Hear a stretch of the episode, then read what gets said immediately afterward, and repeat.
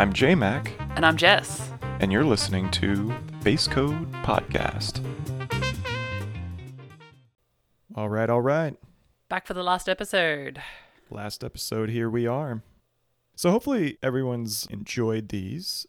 I like this mini series format just because it allows us to kind of burn through a set of topics, and it's something we can always revisit later. Yeah. And if not, it allows us to take a little break, go learn some more things, do some more things in the community, and come back and maybe talk about something entirely new or expand upon things based on, you know, feedback we got from listeners. So, yeah. Yeah, I like that approach. So let us know how we're doing, and with that, let's uh, let's just jump right in. Cool. So, should we start off talking about our workflows, how we test? Yeah, I think let's, you know, we covered a lot of the testing stuff, and there's tons of great resources out there to kind of go and definitely get much, much deeper on testing. So, yeah, I think it'd be great to finish up with maybe more of the day to day aspect of how you like to focus on tests, how tests help you as a developer, how they help the code base over time, like all those kind of things. Sure. So, one thing that would be cool to discuss, because this is something that I still struggle with, is naming tests. Ooh. I kind of flip flop between two different approaches. I've adopted different approaches for different projects. I like the two different styles I've settled on. I don't know which one I prefer. So, to quickly sort of explain them, one of them is where the test is named to mirror the directory structure of your project. So if you're testing the users controller, it might be in http slash users controller, I'll have a test that's in test slash http slash users controller test. Definitely. I like this approach because I can easily map between the implementation and the test really quickly. And also, you don't have to think about where a test is. You kind of know where it belongs. It's a naming convention. And then the other approach is to write your test files as more of the name of the feature. So you might have a test that's testing that users can log in. So you might just create a test that's the user can log in test that's not specifically tied to which controller it might hit or whatever it might be. Sure. The reason I like that approach is because you don't have to think about the implementation when you start writing the test. So, from a TDD point of view, I like that I'm going, okay, I'm just testing this. I want to hit this particular endpoint, and then it defines what the controller will end up being. I definitely understand both, but I will be a bit opinionated and say that the winner for me is always the first one. So I always have my tests mirror the implementation, and I can already hear the response to that. Which is the age old response when anything, honestly, in testing is like coupling, right? Yeah. It all really comes back to coupling. Like an integration test gives you more flexibility because it's not coupled to an implementation, but it might take a little more setup, right? So, same thing here. Like if you name your tests after the implementation, well, now if you go call your user's controller the account controller, you know, now you got to go rename your test. Yeah. So it's less setup because it's more obvious, it's more contextually rich, but it's tightly coupled, so less flexibility when the code changes. Yeah. So kind of like another analogy to that is a lot of the times when like developers reach for like, well, what if you want to swap your database layer and you want to swap from MySQL to Postgres? Now, sure, this is all possible, right? But like, how often do we actually change things at that high of a level? So all that is to kind of say through analogies is just I like the first one because it's it's simple. I'm a Yagni kind of person. Yeah. I'm not going to change this implementation that often. And if I do, it's not that painful to go and rename one test file. Honestly, if your IDEs are powerful enough, they're going to do all that for you anyway. So to me, it's a lot harder to continually think of and test things through the perspective of features, not only initially, but then also to think, oh my gosh, where did I categorize the test for resetting a password? Is that part of login? Is that a reset password test? The reset password doesn't exist. There's a password test. Maybe it's in there. Absolutely. Yeah. I can totally relate to that. I think there's pros and cons to both approaches. And like I said, I've done both and I like both. Sure. When you're mirroring the directory structure with a HTTP controller, sometimes I find those tests can get a little bit big. If you've got like all seven resource methods on there, you've got to test them all in that one file. Sure. But it's not that big of a deal. Yeah. That's an interesting point, though, and, and maybe leads us somewhere else. If your test file is huge, this is probably an indication of a different problem. It's either an indication of like the method in which you're testing is maybe cumbersome. So obviously your test is big, or maybe the thing you're testing is too big. So, you know, if you've got a resourceful controller with all actions, does it make sense to break that controller up? I normally don't think of length of test to be an issue personally, but obviously there's a critical mass. Like if Yeah. If to test a, a five line method is you know 100 lines of test code again and there's no hard rules but Yeah. i hear what you're saying and I- would look at that as an opportunity to potentially refactor tests the testing strategy that is or to refactor the code to split it up to be something else that can now be tested as separately Yeah. So inside a, a controller test, then, would you name your individual tests? Would they map to the method names in any sort of a way? Like if you've got a create method on a resourceful controller, would you incorporate that in your test name so you can easily find all the tests that are hitting the create method? absolutely i would say you know create displays view Okay. create throws 403 or create returns 403 for unauthenticated user or something like that So they're all prefixed with that. Yeah. Yeah, something like that. And if it's a single responsibility, then I'll, I'll go the old spec way where I'll do like it throws a 403 or it displays a view. Okay. But often I'll, I'll use the method name as the prefix. And I'm definitely a, a snake caser. Yeah. I just like the readability of that. I mean, if you write, again, other languages like RSpec, for example, they're a little more functional so you can name your tests with a string so you don't have to use underscores Yeah. you can actually use spaces and make it a sentence, which is really nice. And I- know there's ways to do that with PHPUnit annotations, but you know it's just not as clean. So I feel like Snake is not awesome, but it's it's closer to that sentence readability than Camel Case. Yeah, you've just got to make sure that you disable your linting of those particular things in that directory, because otherwise you'll just have linting errors everywhere. Ooh, good call. Yeah, and and that's a, that's another good point as far as like testing workflows. Like, you know, linters, um, parsers, formatters of your code. These can all be parts of your test suite, in my opinion. yeah, I would consider a syntax, not syntax, but a code style violation. I would I would consider that something that should potentially break the build or halt a PR. especially like static analysis tools as well. Yeah, exactly. I, those are super cool and things I'm getting into with Shift, like the fixer and stuff or the linter. Yeah, I think those are all important and, and possibly should be incorporated into your, your test workflow or your build process. Yeah, for sure. The other thing I wanted to say just on naming, real quick, is from a TDD point of view, when you're literally starting with no implementation whatsoever, naming your tests to mirror the implementation becomes harder, but it's not that much of a leap to go, okay, I know I'm going to need a user's controller for the test I'm about to write. Yeah, exactly. I mean, e- even with TDD, I think it's pretty rare as a developer not to have an idea of the path that you're going to go down. Yeah. Like, I have a pretty good idea of the database table I'm going to create and the models I'm going to create, even though I let TDD drive it. There has been a few times when I've written my test that I'm like, actually, no, I could name this model something completely different that actually sounds nicer. Sure. And if you've already written your test file at that name, rename it. Not a big deal. Yeah, exactly. It kind of goes back to what I said. You know, your IDE is probably going to be able to, to do that with one of its refactor tools. And if not, like search and replace. It's almost 2020. yeah. Come on. Yep. All right, so you've got the name of your test. I like to use scaffolding tools to build up my test with a you know outline of the framework of it. Obviously, you need a little bit of boilerplate. IDEs you can use snippets. Something like Laravel has its little generator commands like make test. Oh, yeah, yeah. Good call. I tend to use the generators, but snippets obviously work just as well. Sure. So you get like a skeleton for your test and then you start filling in the blanks. Yeah. Yeah, it'll set up the class. It'll come with one example test so that you don't have to start writing that. And for speed, it's good to have a snippet in your IDE for the test method, especially if you're using annotations to define what a test is. Mm-hmm. Just for pure speed and ergonomics, it's nice to have snippets for these things because you're going to be creating a lot of tests over and over again. Yeah.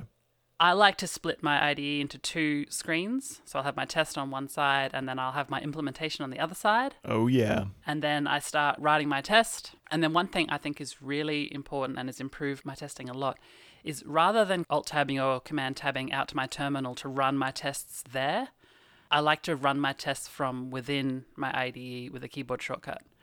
And I have it set up so that I can run the test that my cursor is currently inside on its own. So when I'm doing TDD, I can just, with one keystroke, fire the test, quickly change something, fire the test. And if I switch to my implementation and run that same keystroke, it knows, oh, the last test you ran was this, I'll run that one again. That one's super clean, and I, I think I kind of missed that from working in other editors, but I want to go back a second and hit a few of those points real quick. So, totally with you on the split screen of like test and implementation. And whether it's left or right doesn't matter. I personally like the test on the left and the implementation on the right, but that's just what I've gotten used to. So, I just like the split screen. Doesn't matter if I'm TDD or testing existing code, it helps in both capacities. Yeah. So, totally with you there. I'm not as with you on having the editor do everything. And so I think, though, if I'm not mistaken, you're a Vim user, I sure am. which is awesome.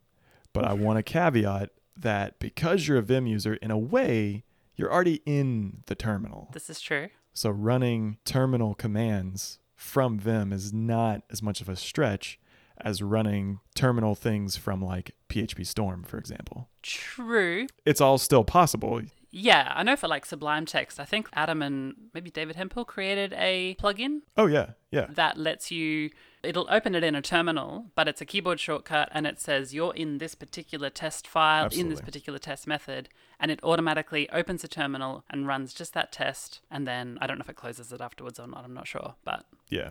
The ability to run individual tests i think is really important you can do that on the command line using like filters and stuff to say run this particular test but it's quite clumsy to have to specify what the filter is for it Yeah, I mean, when you're running hardcore tests, either against your whole test suite or, yeah, practicing TDD, it's very nice to be able to focus a single set of tests or to quickly rerun just the test that failed once you've made some changes. So, like, all these tools are super awesome. So, again, I'm not necessarily knocking the tools. Yeah. I'm just saying, as like a general workflow, I actually tend to not use my IDE, even though I'm using normally like something from JetBrains. So it's pretty powerful, whether it's PhpStorm or like IntelliJ or whatever it is. yep It can do all these things. I kind of just don't have it do it for the same reasons I don't do my Git commands through there. It's just, I don't know. yeah For me, I'm old school and I like that separation. Plus, I'm on like a 27 inch Retina display, so it's not a big deal to have them side by side, anyways. So, yeah but I'm with you. Anything that helps you test, I'm an advocate. So, I'm with you. cool all right so we've got our tests we've written them we know how to run them they're making our life better Yeah. Yeah. So, I definitely think we covered kind of our general workflow or the general workflow you can use to write tests yourself. Let's go beyond just the developer writing tests. Let's start talking about how tests can help the team or the code base. How are we using these tests now that we have them to like better the team or to better the code base? Yeah, right. Well, I mean, the first thing, and it might be obvious, but make sure you're actually committing your tests to your repo. Of course. They form part of your application, so don't just leave them on your computer and not commit them. So, yeah, share the tests. Share the tests, yep. Yep. You want to get everyone obviously on board with writing them, ideally following the same sort of conventions. And then ideally, they would actually form part of whatever Git tool you're using as part of like a CI process, right? So when you push code up to GitHub or whatever it might be, it actually runs the tests automatically for you as part of that pull request or merge request. And it saves some time for the team then because they don't start reviewing your code that actually doesn't pass the tests, right? So let's maybe talk about that for a second, like Okay. reviewing the code, um, and and come back to the CI bit because I, I want to touch on that too. But like, let's say that you're a team that tests, or you write a bunch of tests, and you're working with another developer, and maybe maybe they're not writing tests, and you get a PR from them as part of the code review, Yep. and you don't see any tests associated with the code. I don't know what what do you do there? What would you do? it d- depends on like the culture of where you're working. If it's not policy to do tests, all you can really do is gently prod them and say, "Hey, it would be cool if you test this." And if they don't know how to, maybe you guide them and help them, give them an example of how to write a test. But ideally, you probably want it to be company policy, right? Yeah, Some companies take it to extremes where you've got your code coverage percentages that test how much of the actual implementation code has a test that hits it sure. And every merge request you write must either increase or maintain the coverage percentage. sometimes that gets a little bit too splitting hairs and, and whatnot. But yeah, I mean, you want a culture of testing, right? Yeah, sure. I guess the assumption there was that you don't necessarily have the culture of testing, but you want to write tests and you are writing tests. But how do you handle the situation when the others around you aren't buying in? I, I think just to answer it myself, I don't think you can force that in any regard. And honestly, even with a testing policy, like you might you might just have sometimes some things again aren't tested and that's all up for discussion but absolutely. you know i would just try to continue to lead by example like don't let that deter you you know but also don't make it like a standoffish thing where it's like well i'm not merging this you know because then those people are just going to go around you and then you're going to get left out of the loop. So it's better to be involved and aware than it is to kind of just be like blissfully ignorant you know? yeah So yeah, I guess said another way though, it'd be nice during the code review process, whether it's a formalized team thing or not, if you are writing tests, definitely take the opportunity to encourage doing so or demonstrate in a positive way maybe holes in the code or bugs that you can visually see in the code and how a test might have helped them get around that. yeah like it can be as simple as just saying hey it would be cool if we had a test here let me know if you want a hand with it Yeah, exactly. and just open up that channel for communication and don't make them feel bad for not writing a test just say it would be good to have one Yeah. Okay, so let's go back to the uh, the CI thing then. So okay, so we have tests. The tests are being added to the project. Now you're again armed with these tests. Uh, what other kind of benefits can we get use out of them? Yeah, right. I think one of the most important things is to make sure that your tests are running before you do any sort of deploys, right? You might write some tests that pass locally for your thing, someone else merges in some things and their tests pass in their merge request. But then when everything gets merged together into master or whatever branch you're using, there could actually be something that fails, right? So you want to make sure that your tests run at a minimum before you deploy. Sure. I think it's nice to have tests that run when you create the PR as well as part of that. Maybe just the unit test, depending on how heavy your test suite is. Yeah, I think that's a good point. I like them to happen there as well, but it kind of depends on how quickly they run. Your browser tests, maybe not. Sometimes they can be really slow. Exactly. Yeah, I don't want to slow down the PR process. I want the tests to happen. So again, whatever they are, without getting into the specifics, if your tests take five minutes to run, that's probably going to slow down your PR process. If they take 30 seconds to run, then yeah, sure. I mean, by the time you hand off your PR for code review, it's going to be fine. But Yeah. Uh, maybe five minutes is even okay. But 25 minutes, there's definitely an upper cutoff. So if that's happening, like, yeah, maybe determine which ones can or cannot run during a PR Yeah. and then fall back to like okay when we make a build or something that's going to go to production like there's some baked in process that runs all of the tests all of them and will halt that deploy if any of them fail Yeah. And like you mentioned about how they can slow down the PR process, but you know, as long as they're not taking too long, they can also improve the PR process because the tests can run before someone actually reviews the code. And if there are any problems, you're not wasting that person's time because then they're going to have to come back and re review it after you've pushed changes to it. totally agree So if you can automate your unit tests, automate like some linting, maybe static analysis, all these things that happen before the peer review happens, then you're not wasting their time. Yeah yeah totally agree i guess the flip side of that just kind of being devil's advocate and i'm not saying i totally buy into this myself but just to kind of talk about the other side if you're waiting to send your pull request for code review because your test takes seven minutes to run or whatever Yeah. I mean, let's be honest, as a developer, what are you going to do during those seven minutes? Like, you're not going to go task switch because now you've got the whole headache of having to task switch back. Yep. So either that PR is going to sit forever, you got other devs depending on that code, or you're going to do nothing for seven minutes, then several more minutes while it gets code reviewed. So again, I want that code review process to be real snappy personally. Yeah. I know I wanted that not only for myself, but when I was a team lead, like I wanted that for the developers and, and tried to make sure that was there. But again, it, it just depends on the team and how noisy it is, but also how passive and, and time consuming it can be as well. Yeah. Yeah. So, but anyways, yeah, definitely the build, like we said. And just to kind of start wrapping it up, all these things might not necessarily be something your team is doing, but if you're interested in tests, you're elevating your development process, your development workflow, your development lifecycle. And what's really nice about tests, and probably something we haven't talked about, and kind of the point of this episode, is now that you've spent the time and the investment in the tests, it's not just about writing quality code per se or making sure it's without bugs. Now you're also doing these other things. You've heard us talk about code review. Well, maybe you can start doing code review now, right? Because you have faster process, you have helpful checks and balances in there to be able to help you determine is this good code or not? And now you can really focus because you know it runs based on the test. Now you can really focus on code quality and go back to some of those base code practices or implement some of your own practices, right? Yep.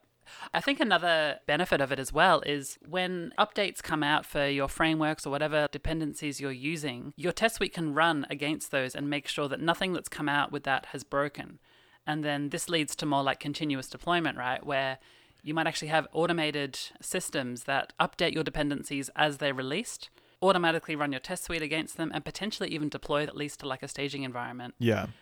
So this helps with security because if a patch comes out to fix a problem, it automatically gets built, tested, and deployed straight away almost. Yeah, and I think those things are super cool. And I think I probably mentioned it in the first episode in this mini series.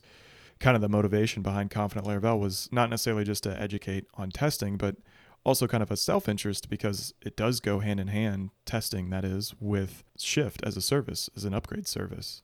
Yeah. So, like, if I can help people not only upgrade their application, but now also arm their application with these test suites so they can feel even more confident not only in their code, but in the upgrade process, it's an all around win. It's like a win win, win win win. Absolutely. so, again, going back to CI, continuous integration, CD, continuous deployment, all this might sound a little crazy or like a lot of work, but there's so many services out there. I know GitHub Actions now allows that, you know, and they're rolling that out. I know Bitbucket and GitLab have had pipelines for a long time. Yeah. Travis CI, Circle CI, Laravel Community, Chipper CI. Very easy to set up with like YAML files. Yeah. And just one thing on that frameworks like Laravel let you run tests locally using SQLite in memory for absolute speed.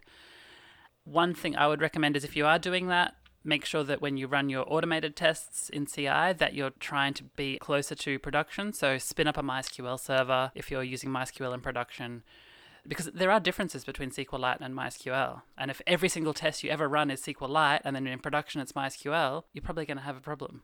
That's absolutely true. I think that's a great point. Definitely in these CI environments, test as close to production environment as possible, whereas locally you might be able to cut some corners for that speed, that immediate feedback. Yeah. One of the cool things is if you're using something like Docker, as part of your build process, you're actually creating this container that will be run in production. So if you can run your tests against that, you're literally testing the exact thing you're going to deploy, like the build artifact. And that to me is the ultimate, but it requires a lot of architectural setup and isn't always possible. Cool. Well, I think that's probably a wrap for this episode and this testing mini series. So, again, hope you all enjoyed. Yeah. Let us know any ideas you might have for the next mini series topic on Twitter or email. Yeah, please do. So, you're Gone Dark. I'm Jess Archer Codes. Yeah, cool. So, other than that, we'll probably take a little bit of time off. Obviously, the holidays coming up here, so may wait until the new year. 2020. Awesome. And if there's one takeaway for this entire thing, just start testing. Just test anything and you'll get a feel for it. Yeah, exactly. Just write tests. I mean, it goes back to JB Rainsberger. It's kind of where I heard that first, and I'm a big believer in it. I don't get caught up, probably as you can tell, in the different types of tests and the styles of tests and the strategies for testing. Like, it's okay, you know, just having tests is almost always better than no tests. Yep. Cool. All right. All right, we'll see you in 2020. Yeah, see ya. Show notes for this episode can be found at basecodefieldguide.com slash 16.